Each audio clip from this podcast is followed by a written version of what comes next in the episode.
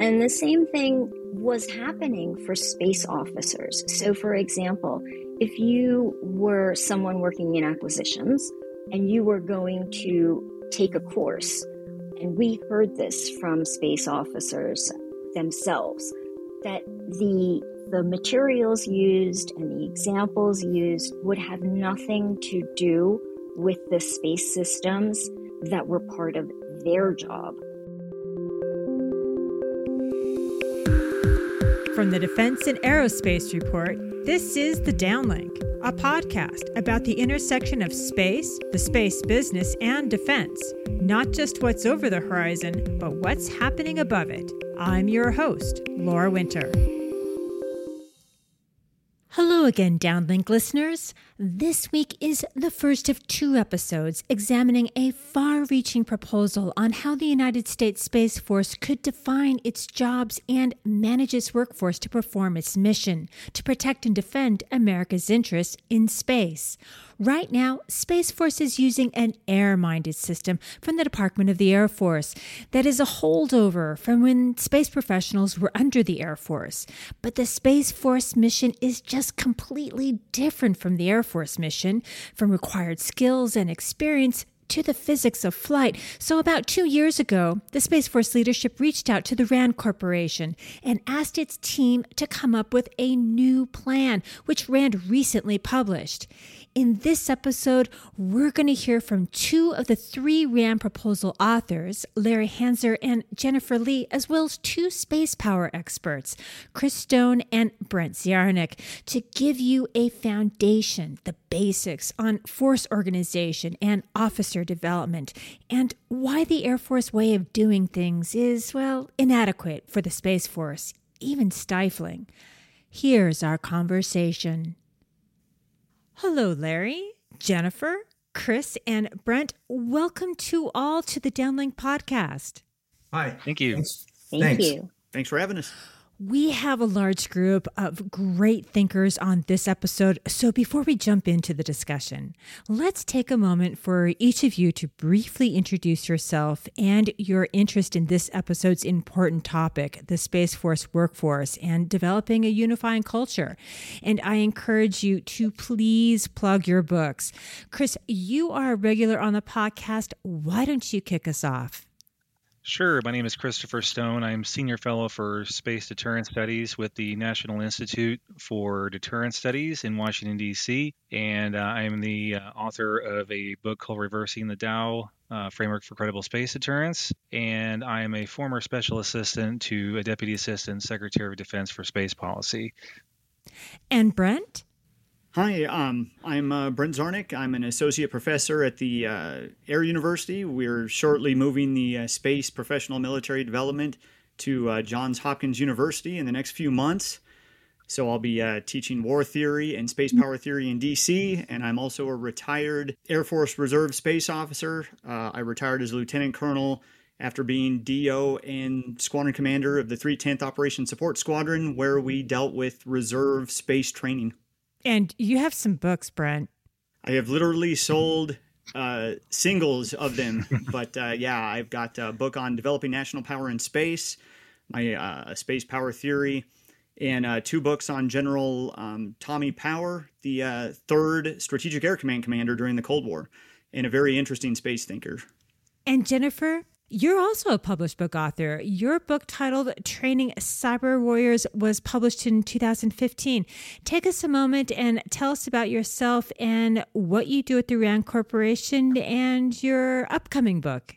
Thanks, Laura. Jennifer Li here, Senior Management Scientist at the RAND Corporation. Um, essentially, in my work as a management scientist at RAND, I focus on organizations, workforce development, leadership, strategy, organizational culture, and change.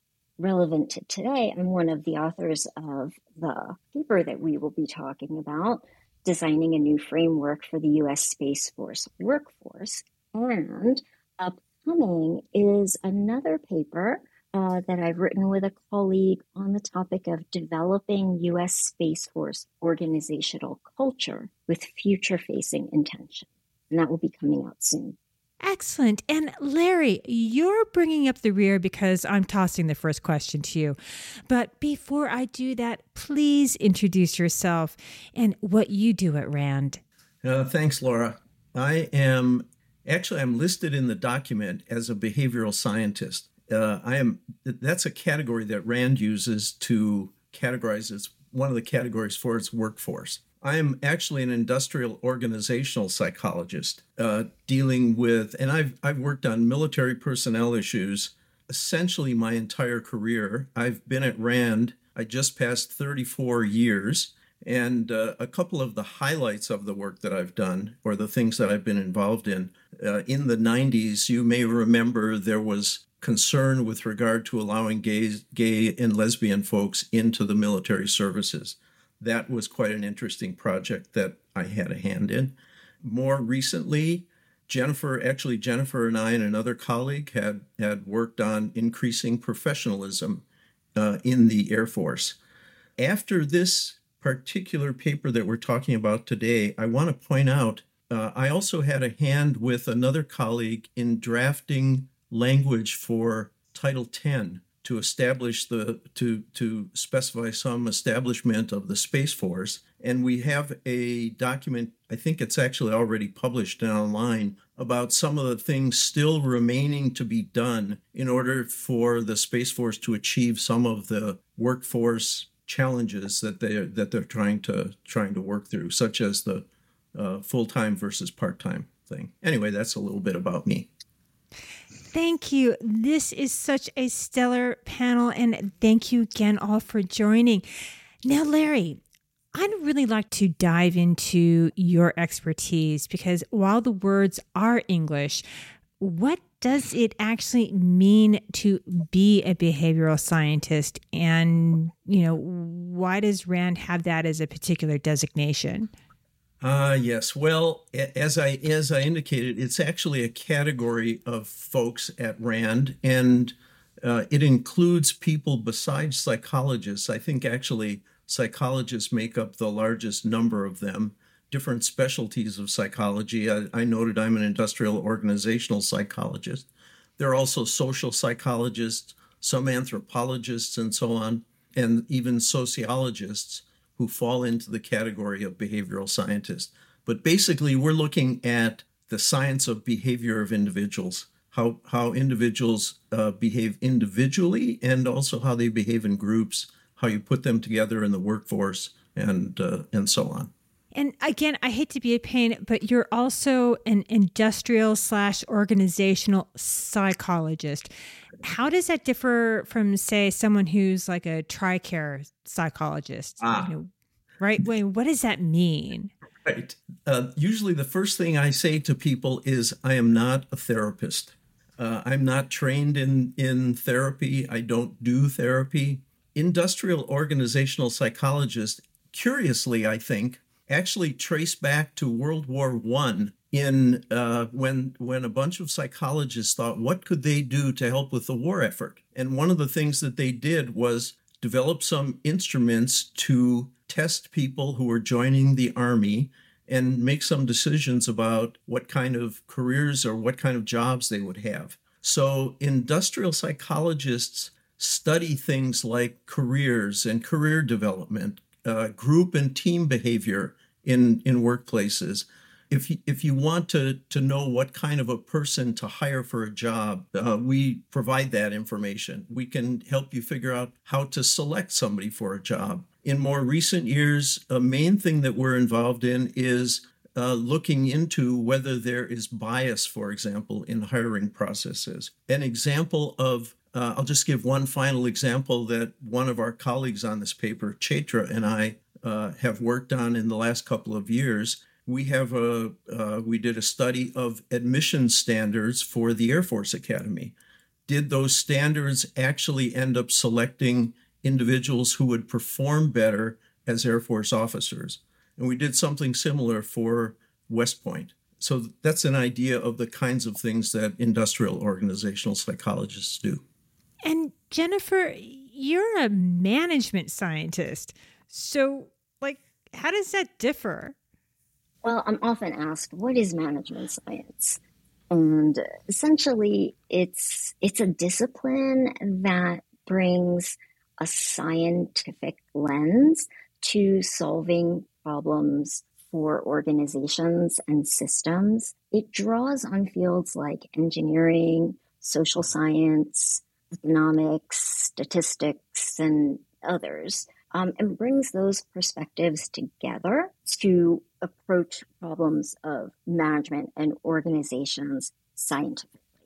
Now, you, as in Larry and Jennifer, as well as the third person, and that's Chaitra Hardison, you know, researched, debated, and then designed a workforce framework, a matrix to develop Space Force officers and forge an underpinning for branch culture at the behest of the Space Force's top leadership. And in your report, called Designing a New Framework for the U.S. Space Force Workforce, you detailed three key features leadership is looking for could you explain what those features are and the overarching goal of your work? Ah, that's a good question. Um, so one of the things that historically that uh, and histor- by history I mean here just a few years ago when the Space Force was initiated was a concern that it was being a very small military service there were some issues that they faced, unlike the issues, uh, workforce development kinds of issues that that the Army and Air Force and uh, Coast Guard and so on face. So one of the things that that came to us was a question of did they really need career fields? Uh, you know, was there some other way for them to be uh, to be organized? And they basically said, we'd like for you to basically throw out all of these kind of standard ways of thinking about this and see if you could help us to develop a workforce framework that would that would work for them. Uh, Jennifer, I think you've got a couple of other thoughts on this on the these. Uh... Well, yeah. So just sort of elaborating on what Larry said. Essentially, when this question was brought to us, we were asked to think about designing the Space Force officer workforce, beginning with a clean sheet of paper. So that phrase was actually used in our discussions with uh, with the various leaders that we spoke with from Space Force, and essentially they wanted to think about alternative frameworks that were independent of what's already being done in the Air Force and in the other, other US military services. And they openly said, feel free to differ greatly. They, they wanted to emphasize that they wanted to create something that was space specific and not necessarily just following uh, a sister service. And another thing that was important was to think about ways to foster a positive organizational culture that would allow them to attract and retain the very high caliber individuals that they knew they would need to embody the talent of, of the US Space Force. So if, if I could jump in and elaborate a little bit, and I think I think Brent will probably understand some of this.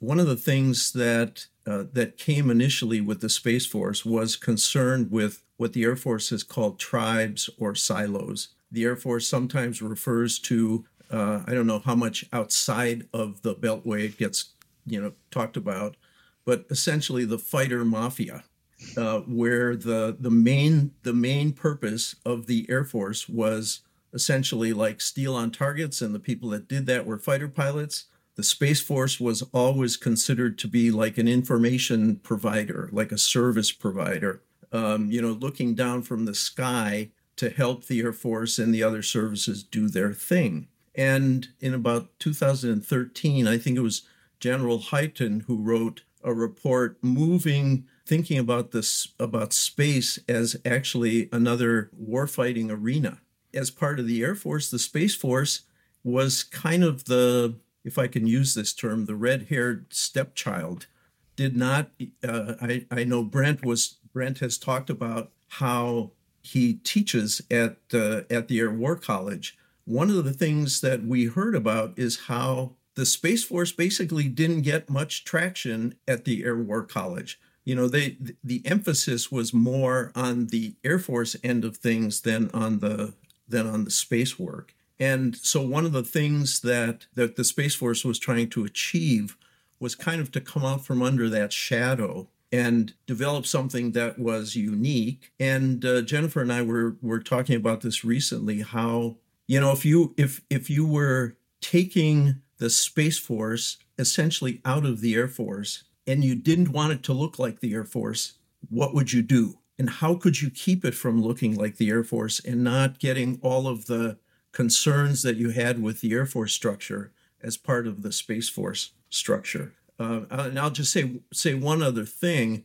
You know, the Space Force has very few occupational disciplines as part of it. It's it's highly technical, and uh, some of those technical, maybe all of those technical fields, are highly sought after in the private sector, right? Particularly maybe the cyber people. So you, you'd want to create a system where individuals working in the Space Force could see themselves as a career in the Space Force and feel valued so that they wouldn't, you know, that they that they wouldn't uh, uh, say, "Gee, I could be making a lot more money out in the private sector in in cyber." And Jennifer, you mentioned this. Why was the focus of your work centered on officer development specifically? Well, the answer to that is actually pretty straightforward. First, it was the question that they asked us to look at. Essentially, you can think of it as addressing the crucial question of how is this small new service going to develop pathways that in turn develop those who will become its most senior uniform leaders.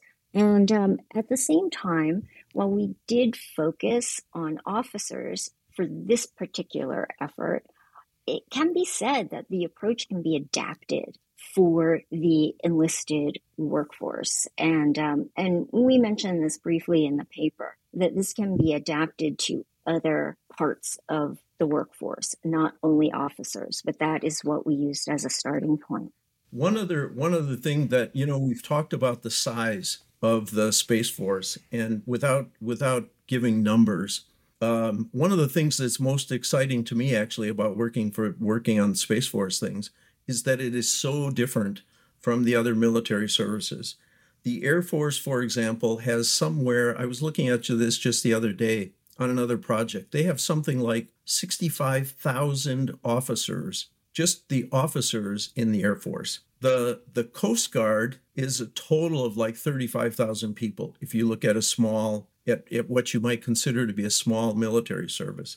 The Space Force, the, the, the four occupations or disciplines that the Space Force has, they have, they have satellite operators, uh, there are somewhere around 1,500 or 1,600 of them. They have people that work at the um, in acquisition at the Space Systems Command, and there are also about 16, 1,700 of them. But where it really gets interesting is uh, at least when they were, as of a year or so ago, cyber officers, only 150 cyber officers and only 150 intel officers. So we're talking about a total officer corps of, you know, maybe 7,000, something like that, total for the officers. And the, the enlisted folks, uh, basically, the enlisted force is not really going to be all that much larger. I think actually the entire thing is maybe 17,000 to 20,000. So it's a tiny it's a tiny tiny thing and and that changes a lot and just for everybody's uh, comparison, so that they can sort of visualize it, that number is compared to the Air Force. Air Force is roughly three hundred and thirty thousand strong, and I do mean roughly, but yeah, it's it's hundreds of thousands compared to the Space Force. So just to kind of understand its place in the whole development of the U.S. military forces, um, in order to understand the road ahead for the Space Force, I say it's best to look in the rearview mirror and see where we've come from. And Brent, you are a professor, a scholar of both air power and space power, as well as a space operator with more degrees than my arm is long. Suffice it to say, air power as well as space power has been CRISPR spliced into your DNA. So, historically, where does the Department of the Air Force Officer Force Management framework come from? What's the history behind it? Well, essentially, the history starts all the way back in the Signal Corps you know, just uh, before World War One, but uh, right after you know Orville and uh, Wilbur Wright's flight. If you look at the early writings in the early 20s of uh, General Billy Mitchell, uh, he thought there would be two types of officers in the in the Air Force: uh, pilots and maintenance officers. Um, and there wouldn't be a whole heck of a lot of maintenance officers. It would be mostly enlisted work.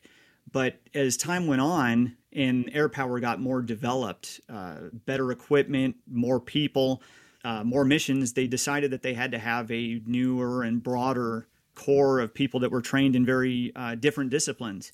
Uh, you know, first there were pilots, uh, and then the best pilots were trained as navigators, but then eventually they split um, the aviation you know, uh, officer groups from pilots uh, only to pilots and then navigators and later uh, bombardiers, uh, expanding the officer corps like that. And then you had non rated officers like maintenance officers, intelligence officers, and then, you know, logistics people. Uh, the whole thing sort of exploded um, after World War One, especially in World War Two.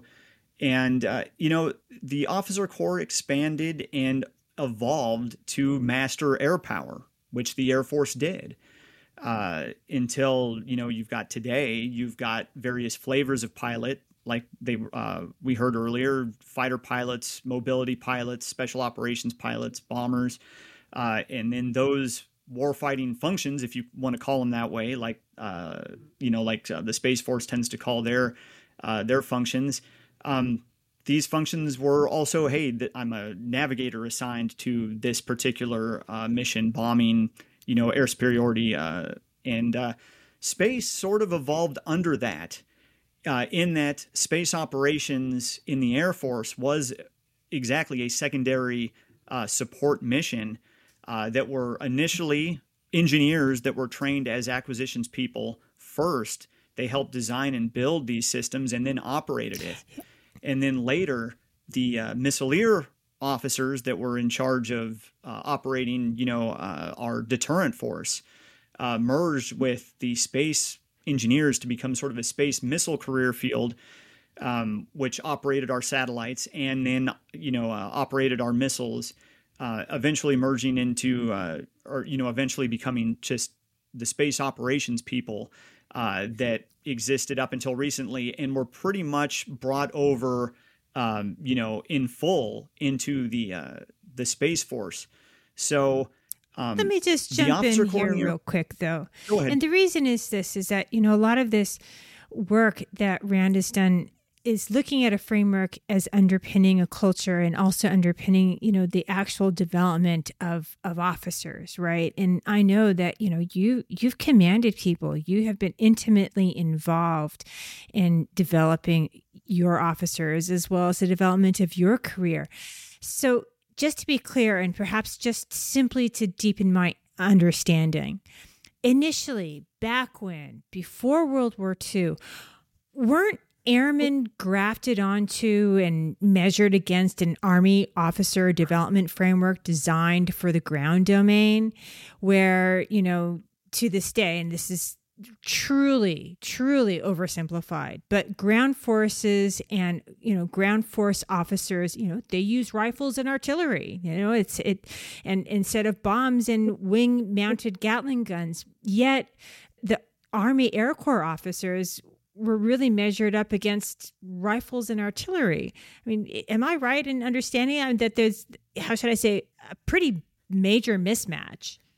Yeah, you know, I think you're you're right there. And what happened and why the Air Force became independent eventually is because the uh, the people in the uh, the Air Corps, you know, the the flyers, uh, felt that they were uh, mistreated by being compared to other people in the more traditional army, be uh, be they cavalry or infantry or artillery personnel, and, and that would like uh, they really, suffered under quotas. and that would really like hurt their careers. I mean, if, if you don't get promoted, if you don't get to go to school, if you don't get you know command and, and forward forward motion, you kind of leave.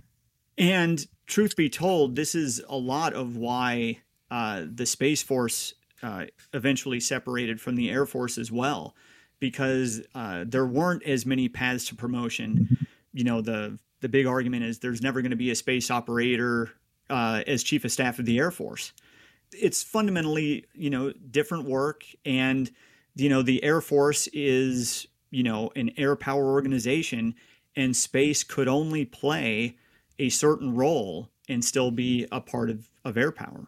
I'll just I'll just throw in there a little bit, Brent. Um, one other thing that you have to remember uh, for those that are listening is that in addition to feeling like they were being left out of schools and things like like Laura mentioned, is that um, in many cases the the air service, the Air Corps, were all were led by non-flying people. Um, the Army would put whoever they thought was was good enough as a general or a colonel to lead that.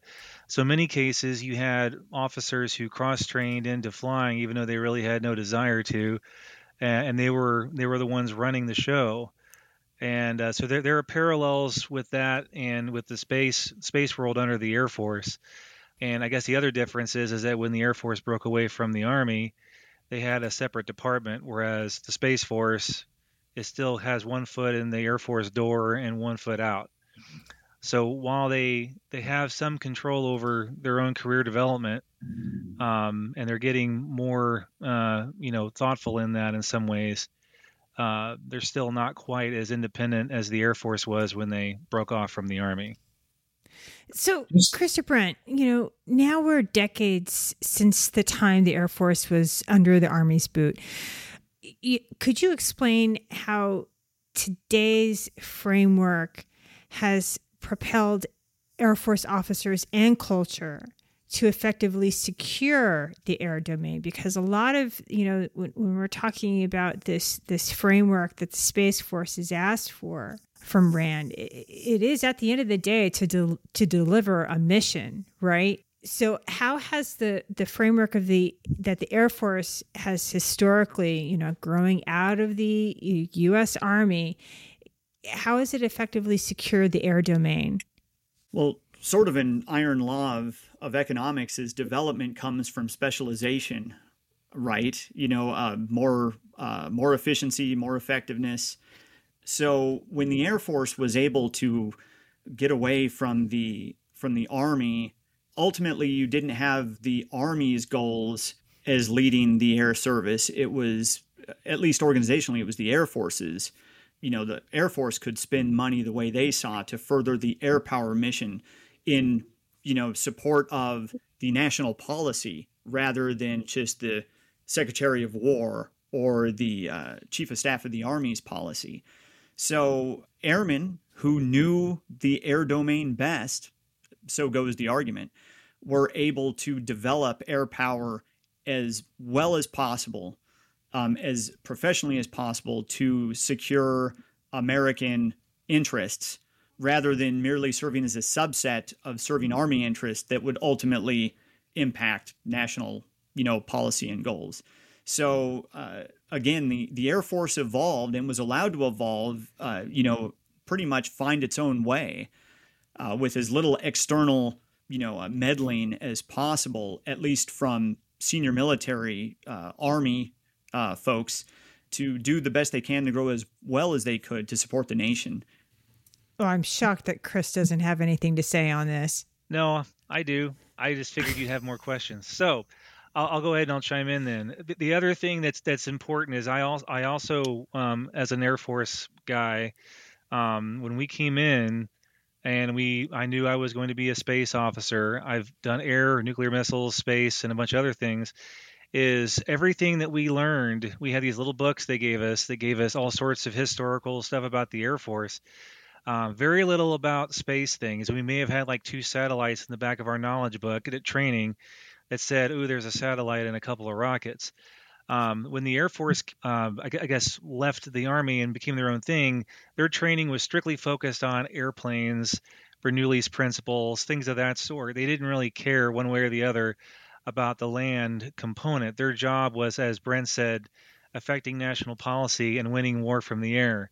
So when you have all those other distractions, like like Laura, like like you mentioned, hey, I need to go to Command and General Staff College if I want to make colonel. But a lot of the aviation folks weren't getting those schools. They were going to air schools, like Air Corps Tactical School, and that's important to, to advance as an airman. But they weren't getting what they needed to make rank in the in the bigger army because of their view as a support branch and not as a as a combat arm necessarily initially. Um, even as a designated combat arm, they were still viewed as sort of a subordinate arm. So when, the when the Air Force broke off, everything had to do about airplanes, and that makes total sense. That's what they should be doing, just as the Army should be focused on land dominance and the Navy on sea dominance. So let's now turn back to the Space Force. And this question is open to everyone in the group. All of you, why can't Space Force officers then be developed using the current Department of the Air Force framework? An outsider question is going to be well, you know, the framework worked before for space operators when they were in the Air Force. It's kind of working now, right? Or or is it? And and yes, really, I I truly get it. This really may feel like a stupid question. But if it was fit for purpose, the Space Force wouldn't have asked and paid RAND for a spanking brand new framework. And at the end of the day, really, it's going to be the administration and Congress that have to agree, and that question has to be answered simply, and the response must be received favorably. Any takers? Sure. I'll, I'll start. So it kind of depends what we're talking about in terms of development, right? the reason why, because I think in a way you're comparing the workforce structure that we have with the notion of development, and there are elements of development in it, but uh, but the question, you know, the question becomes one of how do you have, how do you provide an upward-looking career to a cyber officer in the Space Force where it is such a small group of individuals?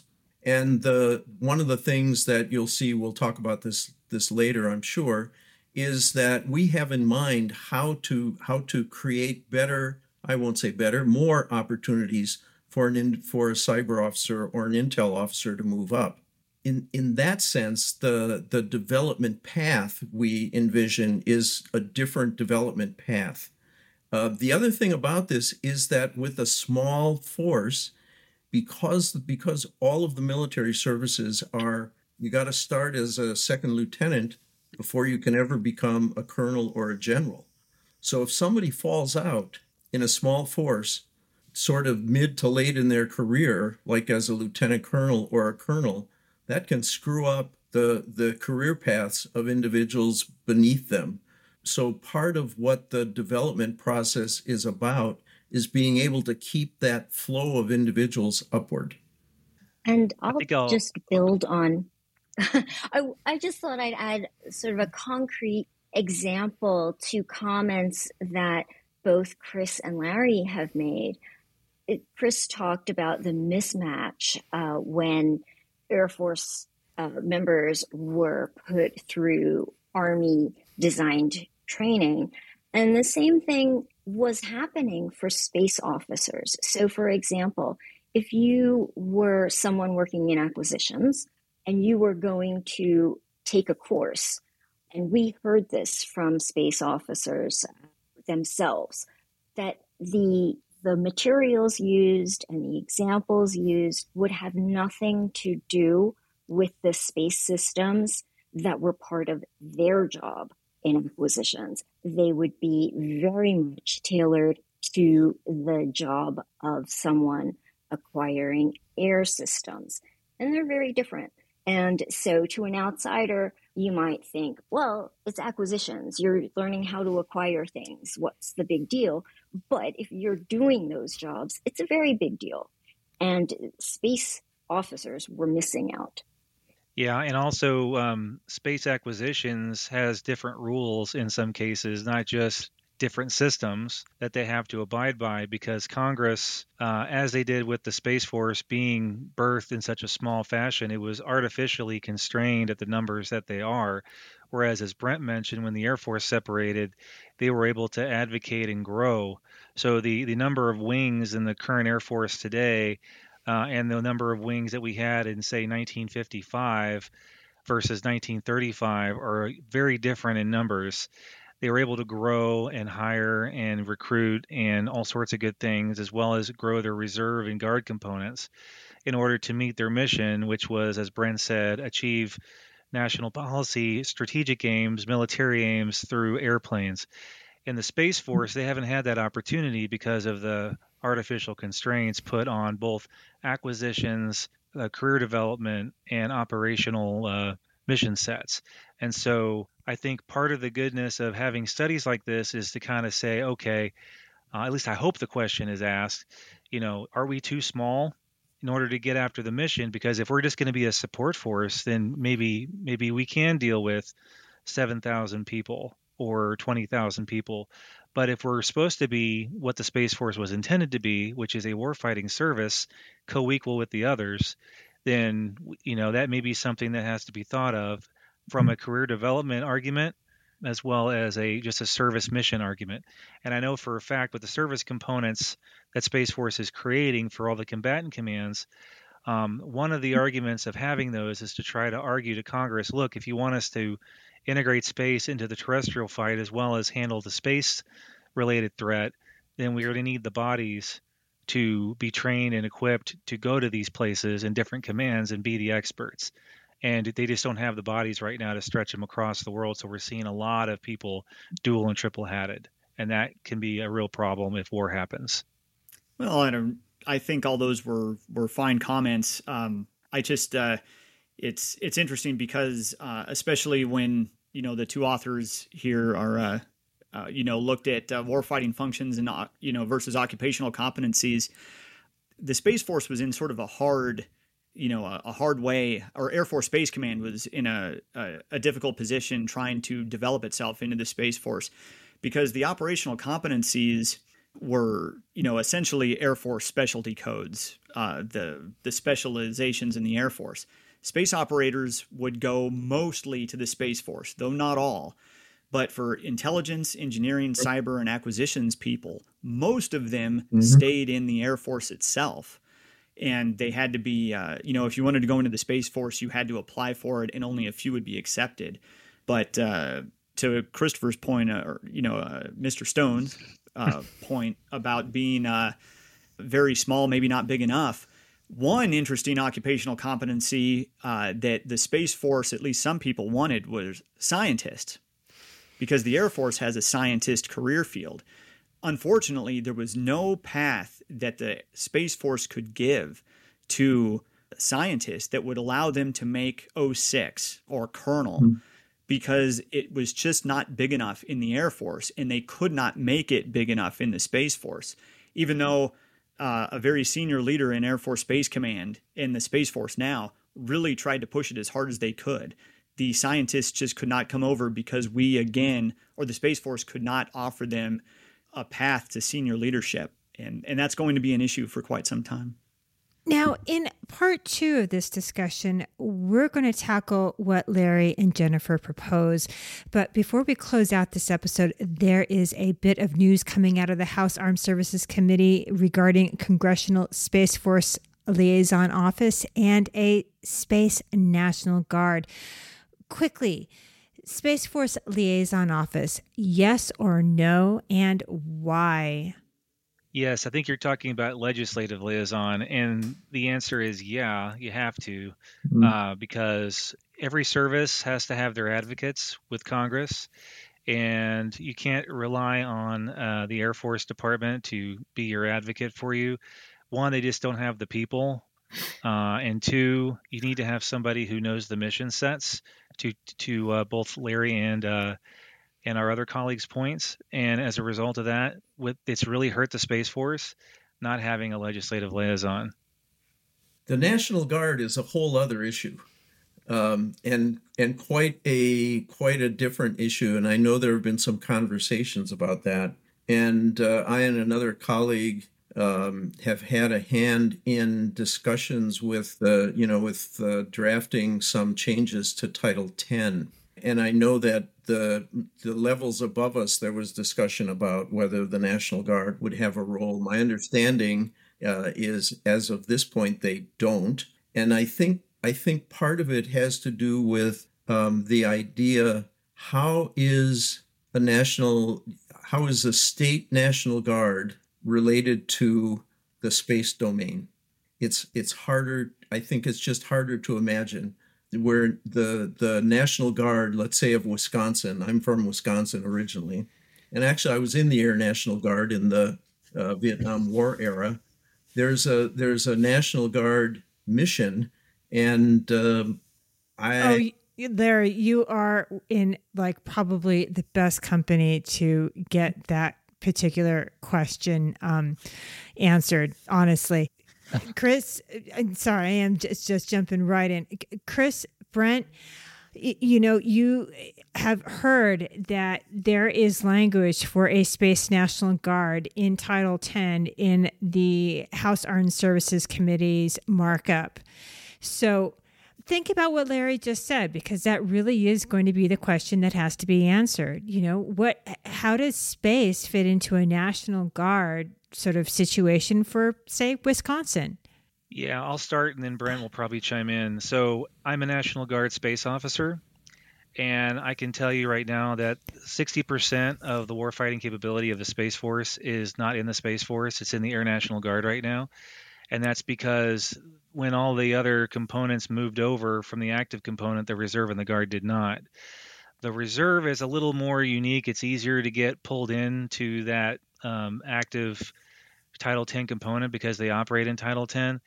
But if you look at what, like for example, the the reason why the state function works is several reasons. One, you have different titles, Title 32, Title 10, and state active duty that gives the flexibility of being able to use space capabilities and knowledge and know-how to support state and local officials that are already leveraging space from both imagery, communications, and other sorts of things for for development work, for disaster response, things of that sort.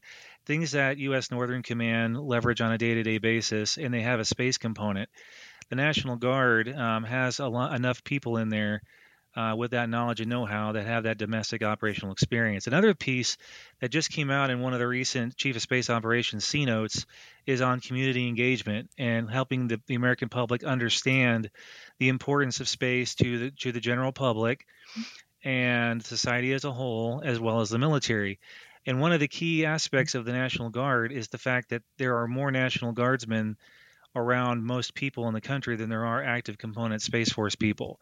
So you have space space related trained Air National Guard and Army National Guardsmen scattered all over the place outside of the generic main hubs of the Space Force that speak to that mission set and help or could help with that messaging. And unfortunately, that hasn't been leveraged as much because of a, I believe, a misunderstanding of what many consider to be strictly a, a federal mission um, when if you look at how California uses California Fire uses space satellites, infrared and, th- and stuff for for missions, a lot of that comes from from the the Space Force and other other other commercial providers, but it also comes from the Space Force. And so when you have people that understand not only the local area, they understand the mission sets of, of the Space Force, they understand a federal mission and can do the warfighting piece, but they also understand that community engagement to show how space affects society. I think that's something that's definitely worth plugging into. And all the units are there, and uh, not every state needs one but we're already placed. The people are there, the missions are there, the units are there. It's just a matter of getting it organized. Brent, over to you. well, you know, putting away my uh, my neutral academic hat and my uh, putting back on my firebrand retired colonel hat. Uh, as a member of a defeated service, the uh, the Space Force Reserve, the reserve component is extremely important uh, for all services including the Space Force, though Space Force leadership has not paid any attention to their reservists at all. And, you know, since the reservists are not going to be around and part time Space Force people are not reserve component people uh, and, and won't ever be reserve component people, you know, the Space National Guard is the most important thing that the Space Force can do right now because it's the only way to have citizen guardians. And, uh, you know, there's a much, in my opinion, there's a much better call for a state mission in the Space Forces than air power in states because why does Montgomery, Alabama need an, an F 16 wing? Uh, there's no state mission for F 16s but there are a whole bunch of reasons why you might need people that are really start you know really smart in space capable of helping a governor repair that state's dependence on you know information and data from space or defending the state's interest in space power in space support in data in GPS in you know any number of different things remote sensing in case of space conflict.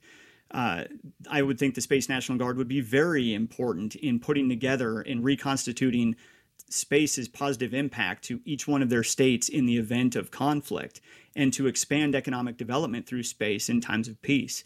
But I don't hear anyone talking about that too much. And, but uh, this is all interesting stuff for how the Space Force should be. Uh, should evolve in the future, and I look forward to hearing what Rand has to say about it because it's good stuff. Can I just uh, quickly eat a little bit of crow in the in the presence of my colleagues. I think actually, and just make one comment. I think actually the the issue with the National Guard relative to the reserves um, has to do with the with the concept that the Space Force has been trying to push, which is a fairly permeable uh, barrier between part time and full time. And one of the primary barriers was with re-scrolling that that would have to occur when when somebody moved around, and this was what was behind uh, basically not having a reserve component. And uh, I think because the National Guard is in a separate title, it it makes it a little. I'll just say I think it makes it a little more difficult to to use the National Guard. Not to say you know all of the points you guys have made are excellent points. More difficult to use them in to use them as a contingent workforce that you could easily bring on full time if you needed them. But I'm sure there's a lot more to be said about this. Oh, sure. I completely agree with the whole uh, scrolling process. I had to do that a couple of times in my career, and it was tough. It was not as tough as not being paid for six months, but you know, there's a whole bunch of different issues. All right, folks. That's all the time that we have for this episode. There is going to be a part two where we're actually going to dive into the framework matrix for Space Force officer development. Anyway, until then, all of you take care and we'll talk again soon. Thank you so much for making the time to come on the Downlink podcast. Thanks very much. Thank Appreciate you, it. Yeah. Thank you. Thank you very much. That's it for this week. If you like what you're hearing, follow the Downlink on Twitter and subscribe to the podcast on your favorite podcast platform. For the latest defense news and analysis, listen to the Daily Defense and Aerospace Report podcast hosted by Vago Muradian and listen to Cavas Ships to hear the latest on what's happening in the maritime domain. I'm Laura Winter, and thank you for listening.